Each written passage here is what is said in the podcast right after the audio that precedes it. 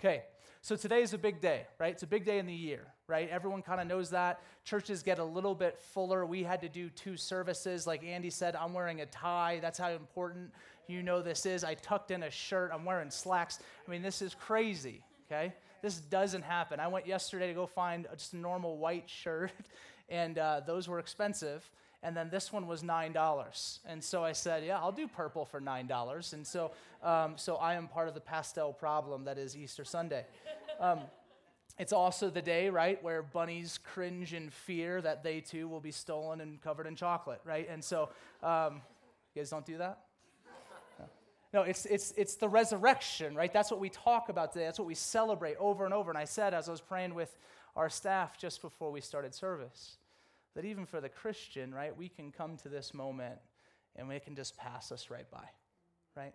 That we can just show up because it's Easter, because that's what you do today, um, and it can just pass us right by. The, the, reality that we have to try and spend a little extra effort to think through the fact that the man that we call Jesus rose from the dead today, man, that should have some significance on our life. I believe it should be powerful enough that no matter where you're at in your journey with God and Christ, that it should move you, move you down the path just a little bit. The fact that we remember and celebrate a risen king who is still king over this world and your life. And if that's true, then he has purposes for each of us to be here this morning.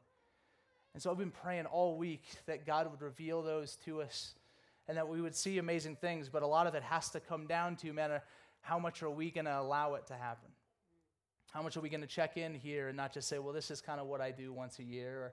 Or uh, if, you, if you come to church pretty frequently, this is what we do. We talk about the resurrection around this time every year. And so let's not be that. Let's give God this time to say, God, speak to me. Show me what you'd have for me. Now, I was talking to my son Finley. He's two and a half if you don't know him. And he is a rock star. He's awesome. He's a little sick right now, but we're driving home from a birthday party last night. And I asked him, I say, Finley, what do you, uh, what do you think the resurrection's about? What do you think Jesus' resurrection's about? And he's two and a half. So my expectation was for him to say something like pizza, like just something that was off the wall. He goes, conquer sin, Daddy. And I was like, Yeah, you're saved. like that counts. Like you're in now. Okay?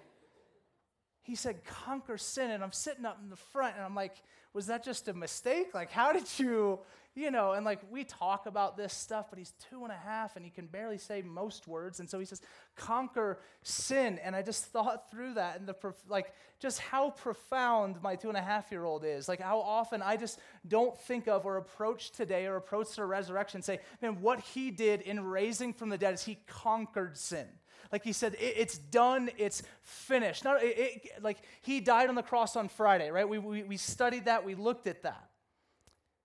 But he rose today to show, man, death had no power to keep him down. It was temporary for him to be down. And he rose back to say, you know what? Sin will no longer rule this world in me. And this is good news, friends. This is tremendous news for us, regardless of what your story is and what brings you here this morning. That is good news that the brokenness and the shackles on this world have been shattered because he has risen and defeated Satan, sin, and death. And that is all theology from a two and a half year old. And here I am at 33, and some of you much older, some of you who have been in the faith for much longer, and how easily this stuff slips from our mind, and we live in a reality as if he never came out of the tomb. Now, the Bible is going to say something about the resurrection that is pretty heavy. I'm going to read the verse to you, and it's from the, uh, the Apostle Paul, and he says in 1 Corinthians 15 14, if Christ has not been raised, if the resurrection is not true, then our preaching is in vain and your faith is in vain. In other words, if Jesus didn't come back from the dead like he said he was going to, we should not be here. This is a waste of time. You hear me? Like, we, why gather if he's not alive? The preaching is in vain, the faith is in vain, the Bible studies are in vain, your hope is in vain. It's all worthless if Jesus did not rise from the dead. And I remember as a non Christian hearing that verse and thinking, dang, like that, if that's true, then I need to figure out this resurrection thing. Like, like, cause, cause if that's true, if it's that important to this whole faith, then man, let me just research that. And if that's true, well, then that's going to have to inform some things for my life. And we're going to talk about today how the story that we'll look at today here in Acts chapter 9 was one of the most influential stories that as I began to kind of pour through the pages of the Bible, as I began to, you know, like Google search, right? Uh, did Jesus really rise from the dead? That some of the things I began to learn all pointed to this moment and this story and this truth that, yeah, he's alive and he rose from the dead. And the story that we get to look at today uh, is going to point us to that. Now, if you haven't been with us, we're in the book of Acts. It's what we do here is we just preach through books of the Bible predominantly. The book of Acts is kind of right after your gospel stories, which is Matthew, Mark, Luke, and John. Okay, so the, so the book of Acts is really what happened after Jesus died. Okay, so what happened after Jesus rose? So the, the story of the early church. And here, here is the first evidential piece, I think, for us this morning that the resurrection is true and demands your response, demands your attention, and demands your faith. Okay, is the fact that this church, okay, and not Redemption Flagstaff, the early church that we study in the book of Acts, went from about 11 guys who honestly, if we look at it, weren't really sure they believed Jesus' message even when he was alive, okay? They become 150, and that 150 turns into tens of thousands of people in the span of 18 months. So the text we'll look at today, from the death of Christ to the text we'll look at today, is about 18 months. In a year and a half, you had 11 guys who barely believed the message when the guy was alive, all of a sudden explodes into tens of thousands of people in a year and a half. Now, now this, this seems, right, a bit peculiar because I don't know how many movements or groups or organizations or things you've been part of where the founder died, right, where you lost the visionary, you lost the guy who was casting everything, and you already didn't think that he was really of sound mind when he was alive. You don't often see then this group of people carry on that message they already kind of barely believe, right? Unless there was something else that happened. Like, how do we explain 11 to tens of thousands if the resurrection didn't happen? Because my guess is that if you take 11 of us in the room, random people, and we had some type of guy spouting off great teaching for three years, we followed him around, it didn't sound super great. But then when that person died, my guess is 11 of us are going to Peter Piper and just playing some video games, right? I'm not going to go to the rest of the world and say, hey, everything he just taught that we barely believed, yeah, that's true. And if you're going to kill me for it, no problem. No. Unless, unless the resurrection is true. Uh, unless this Jesus, who said he was going to raise, actually rose and actually showed up to a bunch of people and said, Hey, I'm back. Like what I said I would do, I'm going to do. So now go to the world and preach this good news. And so I think what we get right here in the beginning is this first evidential piece that he is alive, or rather, he is risen. He's risen indeed. I'm going to do it again. He is risen. That's a little better. Verse 1. Oh, verse 1 of chapter 9. Turn your Bibles to uh, chapter 9 of the book of Acts. If you don't have a Bible and you want to follow along with us, just raise your hand. Don't feel weird about this. We pass out Bibles every single week. We want you to have one. If you don't own one, don't worry. People are going to start raising their hands. Don't look around. If you need one, just grab one and follow on. Turn to Acts chapter 9. If you don't know how to find that, just ask the person next to you. If they don't know how to find it, pray about it. I'm serious. No, no. Verse 1. But Saul, still breathing threats and murder against the disciples of the Lord, went to the high priest and asked him for letters to the synagogues at Damascus. So if they found any belonging to the way, men or women, he might bring them bound to Jerusalem. So we get this first character, and we're going to get two characters here in today's text, and, and really it's going to line up, I think, with everyone in the room. We'll be able to identify with one or the other, but we're going to focus on this first guy named Saul. Now, um, if you're not familiar with Saul, Saul first showed up in Acts chapter 7, and he is a, a religious elite ruler of the day. Like this guy has power amongst power and is able to wield that power for the sake of his religious cause, and he was a Jew, right? So Judaism was his religion. It is what he was raised up in. He was a disciple of it, a rabbi. He knew everything there was to know, and he would teach it accordingly. Now, Saul at the same time then hated Christianity because Christianity was rising up the ranks, more people were coming to it, and this was infringing upon the power that the Jews held over the population. So he didn't like this, so he began to persecute the church. And in Acts chapter 7, we see the first martyr of the church, this man named Stephen, is stoned to death, and Saul is standing there watching the whole thing happen, approving of it the entire way? So this guy is like the villain of the story. He is the the Voldemort. He is the he who shall not be named type of situation. Like when you're in the early church and you're all sitting around and you guys are studying the Old Testament and talking about the resurrection of Jesus, you're nervous that Saul might knock at the door and drag you out to Jerusalem where you would be tried and oftentimes killed. That's the story, that's the context, that's the environment of the early church. So, again, what you have is this rampant and rapid growth amongst the early church amidst strict persecution. Again, this doesn't make sense if the resurrection is not true. And so Saul goes back to the chief priest here in the beginning of our text and says, Hey, I'd like to go over to this city, Damascus, because I've heard there's some people that practice the way, which is what Christians were first called back in the day and says, I think we need to go there and round some of them up, go door to door, find them, drag them back to Jerusalem, try them, and if we can, kill them. Right? So this is this is the context. This is who this guy is. Saul is not a good dude, but at the same time, he thinks he's doing God's will.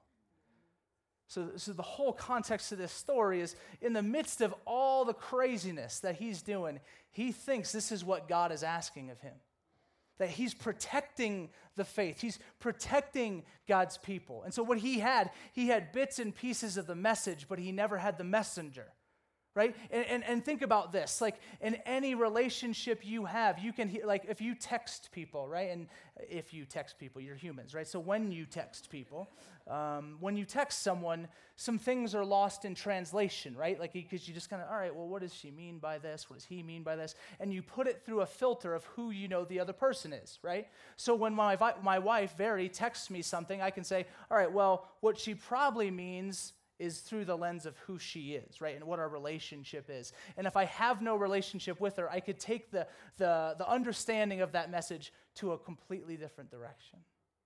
And this is what Saul has done.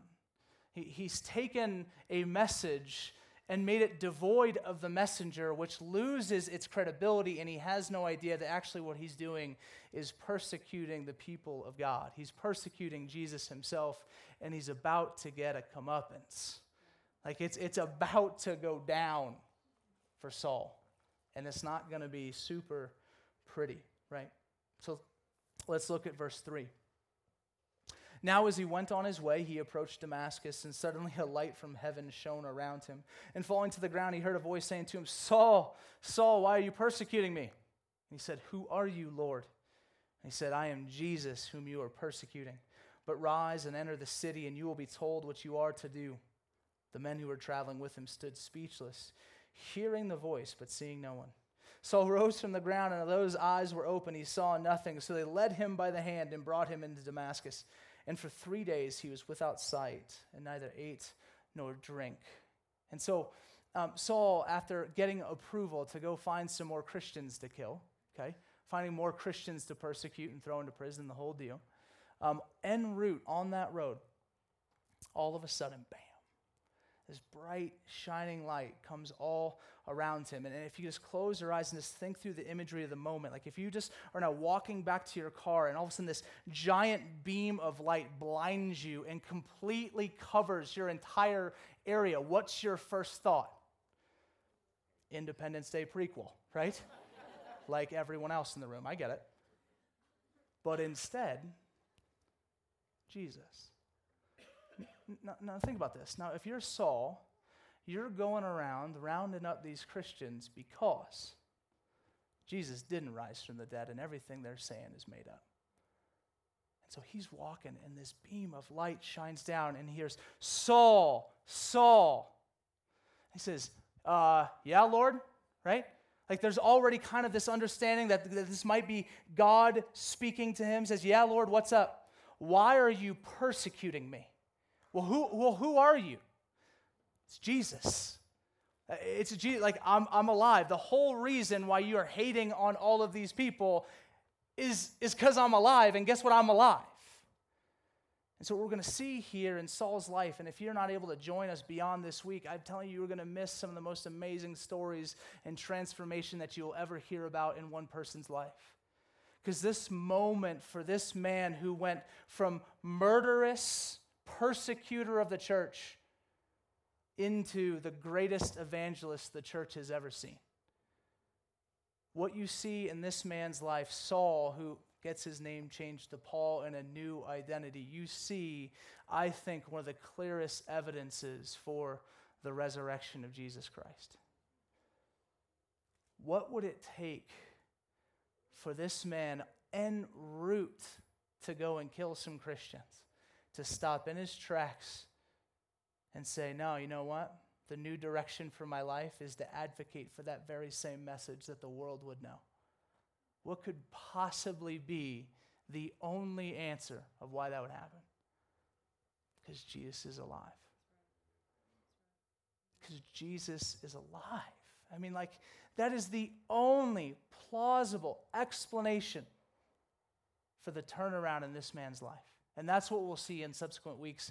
We don't get that full picture today. What we get is he gets blinded. His guys are with him. They see the light, but they can't hear him, so they don't know what's going on. So they grab him by the arm and they drag him over to the city. And they say, All right, man, like, you got to hang out here for a bit. That's uh, or, Paul, or Saul's knowing I got to hang out here for a bit and he's blind for three days. And so this is a, a pretty interesting and difficult situation. Again, this entire this guy's entire world is crumbling down. He was en route to kill, and yet God interrupted his story and said, Now it's time that you know me.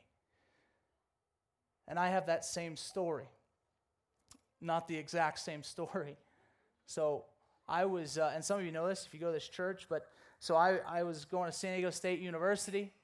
And the reason why I applied to go to San Diego State University is because San Diego State University was that year the like in every magazine the top party school in the country, right?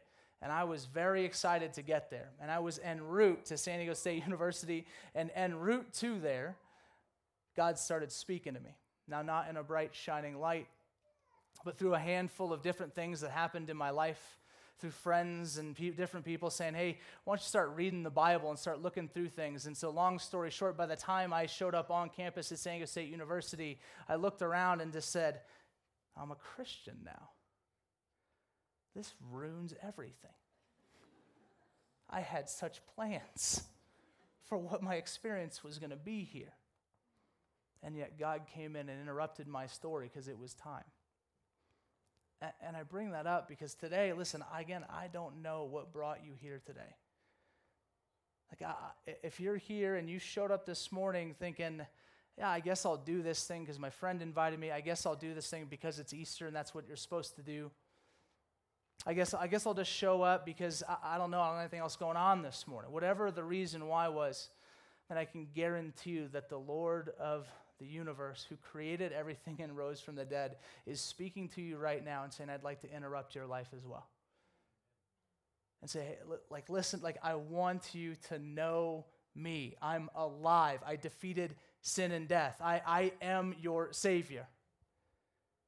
And if we can look at Paul's life or Saul's life for just a moment, listen, anything that you think you can't bring to God because it's too shameful, too dirty, too broken, too hard, too sad, to insert your thing.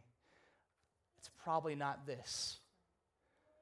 If, if you have yet, and I don't even mean this facetiously, if, if you have not yet roamed the countryside finding Christians to kill, okay, and had some killed, if you haven't done that, then you're fine, right? Because the guy that we're talking about, that God raises up and is going to use for the greatest, even like evangelistic movement in the history of the church, is the most broken, dirty, messed up, sin filled, confused guy we've seen in Scripture. And so, whatever you want to throw at him, believe me, he died for that too on the cross. But he didn't stay there, he rose. And so he says, Man, guess what? New life is there for you too. So, again, I don't know what your story is, but I'm telling you, I think he's here to interrupt you and say, You thought you were headed here, you had this kind of deviation, and I'm here now. and I'm alive. Please stop fighting it. Please stop fighting it. And that's a plead from my own heart too, because I lived that life for a long time, kind of just fighting it, and it was just foolishness. Because the reality is, is that it is foolish, again, for me to be up here preaching, for us to be at church if the resurrection is not true. But I will tell you what, if it is true, it's foolish for you not to believe it. It's foolish for you not to follow it. It's foolish for you not to be in community that's going to help you follow it. It's foolishness for you to not, in everything you do with your life, give it over to Jesus if the resurrection is true in the same way that it's just the opposite if it isn't. But this story, for me, when I was a young Christian, was so profound and helpful to constantly remember there's no way this dude turns his life around like that. Because he had everything going for him. Saul wasn't just doing what he wanted. I mean, he was what he wanted to be powerful, rich, wealthy, status was, I mean, he was the guy. He had everything. And then he gave it all up. And he would go on to be martyred as well. He would die for this faith that for a long time he thought was crazy because he saw and heard that Jesus is alive. That is the importance of Easter Sunday. And it's not just in his story, it's not just my story, it's not just the, the, random stories that you're thinking of right now. It's the fact that that story is 2 billion strong across the world. There are 2 billion cases across the world that would say the resurrection is true. And it's every changed life, it's every 180, it's every time that for some reason, when it made no sense, they followed Jesus. And I'm thinking he's looking to interrupt some stories this morning as well. Okay. Um, let's keep going. I'm going to introduce character number two in verse 10. And it's going to shift away from kind of really pushing into the, to the skeptic and the non Christian in the room and really now kind of lay it pretty thick, I think, on us Christians about what our role and response to the resurrection should be. Now, there was a disciple at Damascus named Ananias the Lord said to him in a vision, Ananias. And he said, Here I am, Lord. And the Lord said to him, Rise and go to the street called Straight, which you can still find today in present day Damascus. And at the house of Judas, look for a man of Tarsus named Saul, for behold, he is praying. He has seen in a vision a man named Ananias come in and lay hands on him so he might regain his sight. But Ananias answered, Lord, I have heard from many about this man, how much evil he has done to your saints at Jerusalem. And here he has authority from the chief priest to bind all who call on your name. So, again, let, us just recap this scene. Jesus again comes in and interrupts this moment, right? This time with a believer, with a follower, with a disciple of Christ, and says, Ananias, right? In the same way, Saul, Saul, Ananias. He says, uh, Here I am, Lord, right? And, and, and, just so quickly, I love like like no like hey I need to know what's going on. Just here I am. What do you need? Right? Just kind of pops in. It's the same way. Is Verity you in here? Where's my wife? No? Like Verity, right now, Verity's 28 weeks pregnant, uh, so we're third trimester. So she says, Vince, it's like, here I am, Lord, right? Like, what do you need? Where am I going? What are we eating in like 10 minutes? Like that's that, it's generally that type of thing, right? It's just, hey, because I know I have a relationship, so I can respond that way, right? So I just love this picture. Ananias, I don't know what he was doing, just sitting around, listening to some music, something, and then all of a sudden, Ananias, yes, what do you need? Probably all excited, that God's going to ask him, like, okay, man, God's talking to me. We're going to interact. He's going to ask something awesome of me. He's going to give me something sweet. And he says, you know what? There's a guy named Saul. Um, I need you to go lay hands on him and, and pray for him because you're going to give him back his sight, and then the Holy Spirit's going to come. It's going to be amazing. And, and, then he's like, wait a minute, Saul, Saul, Voldemort. Um, Saul. Oh, Saul. So the guy that has killed my friends right? Like, like th- this is not detached. Th- this guy is known. He, again, he is the villain of the story. Saul, you want me to go pray for Saul. Saul's probably looking for me, Lord. Like he's on way. He's to be knocking at the door. I don't have to find him. What are you talking about? Say, no, no. You just go. And you're to find him, and he's to be blind, and you're to go pray for him, and to, he's to regain his sight and he's to receive the Holy Spirit. And what's so awesome is the obedience of this guy. Now, again, if Jesus isn't alive and doesn't have this interaction and communicate with Ananias, there's no chance he's getting up out of that room and he's going to go pray for the guy that he knows is about to drag him off to prison in Jerusalem and probably lead to his death. But because the Savior of the world rose from the grave, defeated sin and death, and is alive and speaking and well, and just as much as he was then, he is now. Because that is true, here I am, Lord. That sounds crazy, but yeah, I'll go. Wow. Man, th- this stuff, it just, do- listen, it doesn't happen if Christ is not alive, because he is risen. Dude, you're just on it. Look, Sparks is like, just say it, just say it to say it. Okay. And so, this transition here now for us in the room who would call ourselves Christians, I just, do we look at that story and say, eh, do we let that one pass by or do we sit and really think for a moment? All right, God, well, what, what are you asking of me? And do we have that same type of, all right, well, here I am. Like, here I Okay, so I, I believe you're alive. I believe you've spoken. You continue to speak. So here I am, Lord, use me. Send me. Like Isaiah from the, from the Old Testament, right? Here I am, Lord, send me. Here I am, Lord, what do you want? Even when, God, if you're going to tell me something crazy and contrary to my logic, am I going to obey? Am I going to listen? Am I going to follow? Am I going to engage? Or am I going to come up with an excuse? And maybe you're saying this morning, well, you know what? Like, I've yet to hear the audible voice of God. And I would say, Amen, I have not either. Okay?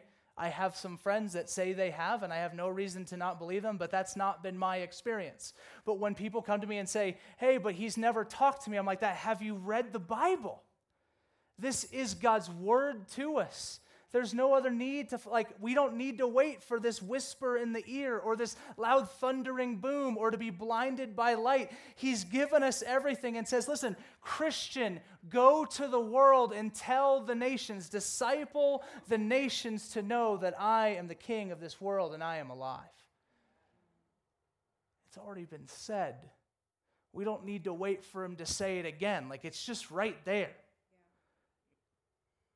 And yet we kind of hide behind this stuff.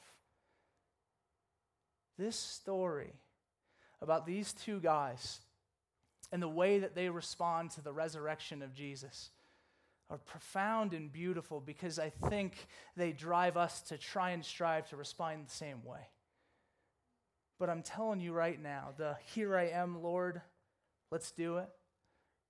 I know I'll never get there. I know you'll never get there if we don't really believe that Jesus is alive. If we just treat Easter like another Sunday. If we just treat Easter as the holiday that our culture's turned it into.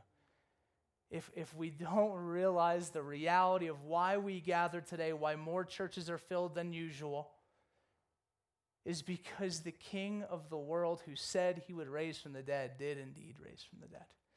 That truth has to be central, or your faith and my faith and our preaching is in vain. So, do you even believe it, Christian? Like, do you really believe it? Do you believe that He's alive today? That Jesus still rules over the world, that He's given us the Holy Spirit who now resides in your hearts, that you might obey, you might be convicted, you might live by, you might walk with, you might be empowered by, gifted by, to go to the world. Because that's the reality of what this text points to. And these two guys' lives, and, and hopefully all of ours as well. So, Let's keep going, verse 15. We'll start wrapping it up here. But the Lord said to him, Go, for he is a chosen instrument of mine to carry my name before the Gentiles and kings and the children of Israel. For I will show him how much he must suffer for the sake of my name. So Ananias departed and entered the house, and laying his hands on him, he said, Brother Saul, the Lord Jesus, who appeared to you on the road by which you came, has sent me, so that you may regain your sight and be filled with the Holy Spirit. And immediately, something like scales fell from his eyes, and he regained his sight. So Ananias goes, he lays hands, sight is returned, and the Holy Spirit comes into Saul, and he becomes a Christian. Right? He becomes a, a believer. He becomes one of God's family. His faith has been converted. Again, this just a crazy story if the resurrection is not true. And I just wonder what's going on in Saul's head because he's just there. And he's just had this experience, and now he's on his knees. He can't see. And sure enough, this guy named Ananias does knock on the door. And sure enough, this guy named Ananias walks in, lays hands, and regains sight. I'm just thinking, man, what an incredible proof for this man. We had one of those here at the church when we first got started back in two, kind of towards the end of 2012. On our launch Sunday, we had a gal come up to Sir uh, right after service, and she walked up to us, and we kind of knew her, but we didn't know her super well. So it wasn't like, hey, anything you say was just like super credible. Not because she was like shady. It was just like, we, this is getting weird. So she comes up and says, Hey, I don't know if you guys believe in this sort of thing, but I, I think I have a couple words from the Lord for you guys. And we said, Sure, fire away, you know. And so she says the first one was, was fertility. She says, This word's fertility. And we said, What do you mean by that? Like, what are you talking about? She goes, Well, I, I kind of feel it's like a, a, a two ended thing. Like, I think the church is going to grow, and I think you guys are going to start having a lot of babies. I'm like, wow, okay. And no one had babies at that point. Like, we were a baby free church, okay? Um, all, all uteri were, were baby free. And so, um, is that the plural? Should have studied that for this. And so we're like, well, what? what? Let's get off track. We just started thinking, okay, well, all right, thanks. We didn't know much to think of it. And the other one she said was night staff, which to this day we don't know what that meant. So if anyone here knows what night staff means, come and let us know. Okay, do you know or like what's? That's amazing. Okay, so two weeks later, Anthony and I are uh, we're headed to a conference in California. It's actually at the church that my wife and I met at, and uh, you know they they're a little like kind of not fully like us, but like yeah, we like them, and so we trust them and what was going on there. And so anyway, we're we're at that church, and and they're kind of church that'll like just kind of throw some people with the gift of prophecy up on stage, right? And so this lady gets up there and she starts saying, "Hey, I don't I don't know exactly who it's for, but it's for two young men here in the room who just planted a church, and the word that I keep getting is fertility. And I think it's kind of like a, a, a two, like a twofold thing. Like I think the church is growing, and you're not really sure what to do with that. And I, I think you're just gonna start having a lot of babies. And Anthony, who's right back there, and I look at each other, and Anthony's like super charismatic, so he's like, "Man, well, normal day for me." Uh, I'm over there like, "Oh my God, what's you know?" I'm doing a jig, um, I would run around the stage if I could run right now. Like that, I was just like freaking out. Like, what is going on? She says, I, if I can talk to you guys after, that'd be amazing, you know.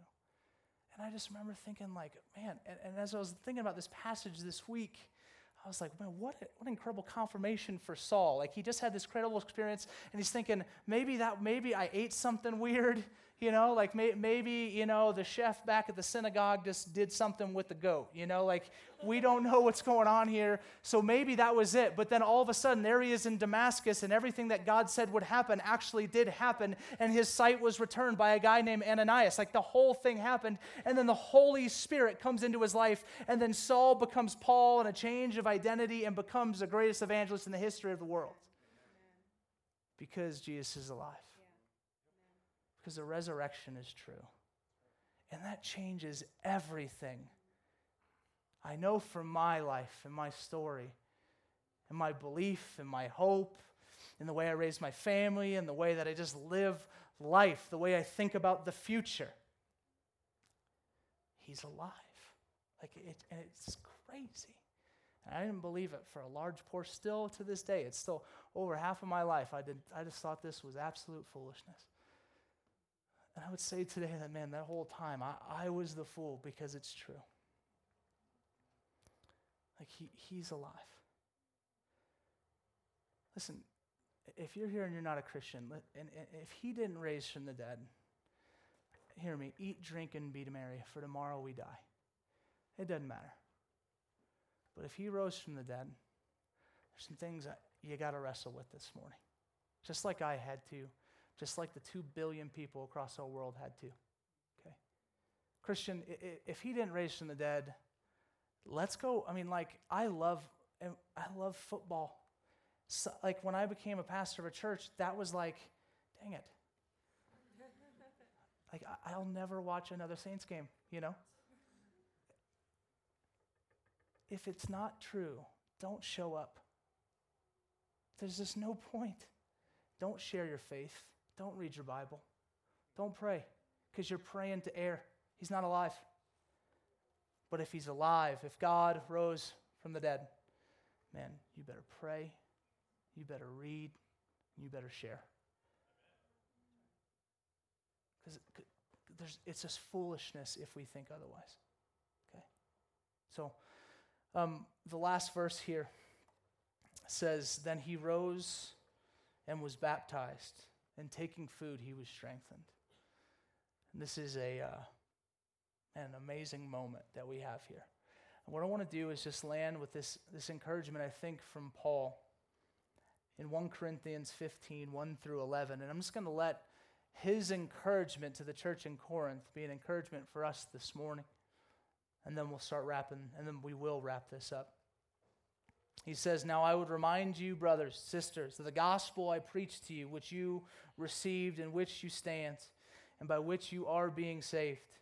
If you hold fast to the word I preached to you, unless you believed in vain. For I delivered to you as of first importance what I also received that Christ died for our sins in accordance with the Scriptures, that he was buried, and that he was raised on the third day in accordance with the Scriptures. And then he appeared to Cephas, that's Peter, then to the twelve.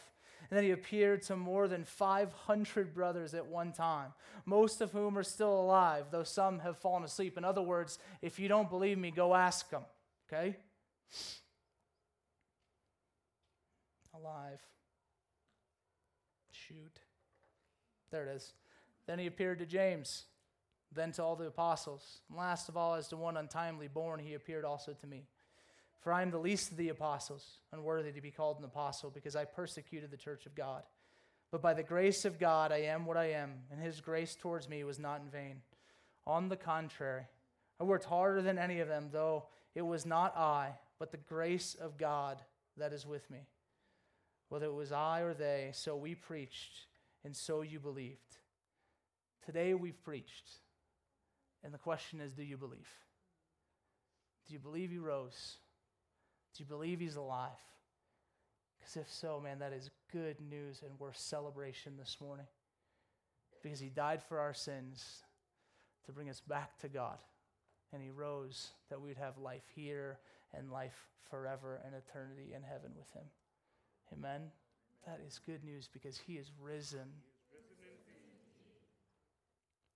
We're going to baptize some people in just a moment you know, we had a couple people, uh, so we had a bunch of people sign up. Most people, I guess, that like baptisms uh, like to sleep in too because they're all doing the 11. But we got a couple people who are super holy that are getting baptized this morning, okay? And, and for, for the couple of you that we know are going this morning, just extra crowns and, and, and, and, and blessings and stuff. Um, but let me extend this out to you, okay? Paul was walking, or Saul was walking on his way to Damascus when the Lord said, Hey, it's time. It's time. Interrupted his life. He was at a house for a few days. And when he got his sight back, he was baptized. That once the Holy Spirit, once faith came upon him, he got in some water and told the world, This is who I am now. Because Jesus is alive. And so, again, I don't know what brought you here. I don't know where your heart was at before you got here. And I don't know where your heart's at now. But I'm going to ask you something bold that if today something clicked like it did for me 15 years ago, and the reality of who Jesus was and now is, because he is alive, has clicked. He is the Savior of the world. He died for my sins. He rose on the third day to give me new life. And the world needs to know that I am His now. I'm going to ask that you would just take that step of faith this morning and get baptized with us as well. Now, you might be thinking to yourself, well, I didn't come prepared. Well, we did. Because we have shirts that you can change into, and they even have a, a horse trough on the front, which matches, matches our horse trough. And how many people can say they got baptized in a horse trough on purpose? Um, I don't have shorts. Oh, Uh oh. we do. we have shorts. Like, oh, but my hair. Oh, did we get hair ties? We did. and there is behind this curtain hairstylists, makeup art. No, there's not. We don't have that. but that would have been impressive. Okay. If you love Jesus this morning, you believe that he died for your sins and rose from the dead, and you've never done this, you've never been baptized.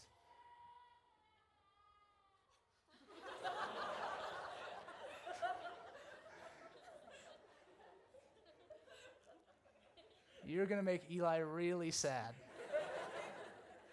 if you don't get baptized today. If you love Jesus and you've never been baptized, what baptism is, is this we're going to come over here, people are going to line up, and we're going to put you in this water, and, and, and it's warm. bless flag high, because they actually like heat their water here, which doesn't normally happen.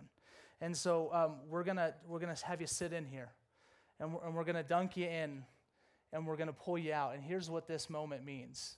Um, as, as kind of right if you're not if you're not been in the church never seen it it sounds weird. It's like why am i taking a bath at church right? Like um, you go in as, as one man you come out as another.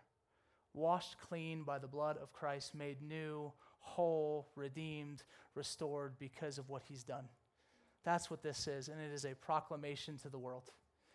And so um, i'm going to pray for us and if you have signed up to be baptized, which we know a couple of you, I'm going to ask you to go get changed. If you have a change of clothing, if you're already in your clothing, great. Just come over here into that little sideway there. You'll see Anthony. He's going to line you up and get you dialed in. They got towels, we got all this stuff back here, okay? So you can do that. During this time of prayer, we're going to have a minute of reflection. During that time, if you're thinking, man, I do love Jesus, I do believe now, I didn't 45 minutes ago, but I believe now. If that's your story, okay, great. Then guess what? Man, come on up. We're going to fit you, right? We're going to do your measurements and everything, so it's nice little outfit, right?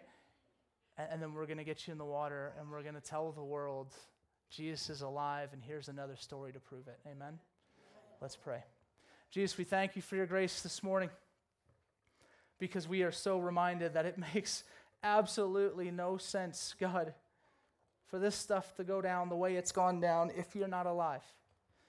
And God, because you're alive, I think you are calling us, God, to tell the world, yeah, I think you're alive too. And so, Lord, I pray for all those who are, man, their hearts churning, things are being experienced that, I don't know, haven't been experienced before or what it is. God, that you would just show up, you'd speak to their hearts. Lord, today would be the day of salvation.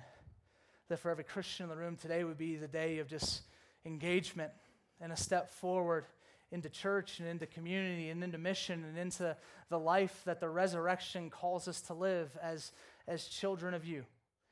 But God, none of this happens without the power of the Spirit moving in this place. It's not anything anyone, it's no convincing argument. It's just the work of God who speaks, has spoken through the death and resurrection of Christ's life. So come be in this place, Lord. We love you. We thank you. We pray all this in Jesus' holy and precious name. Amen.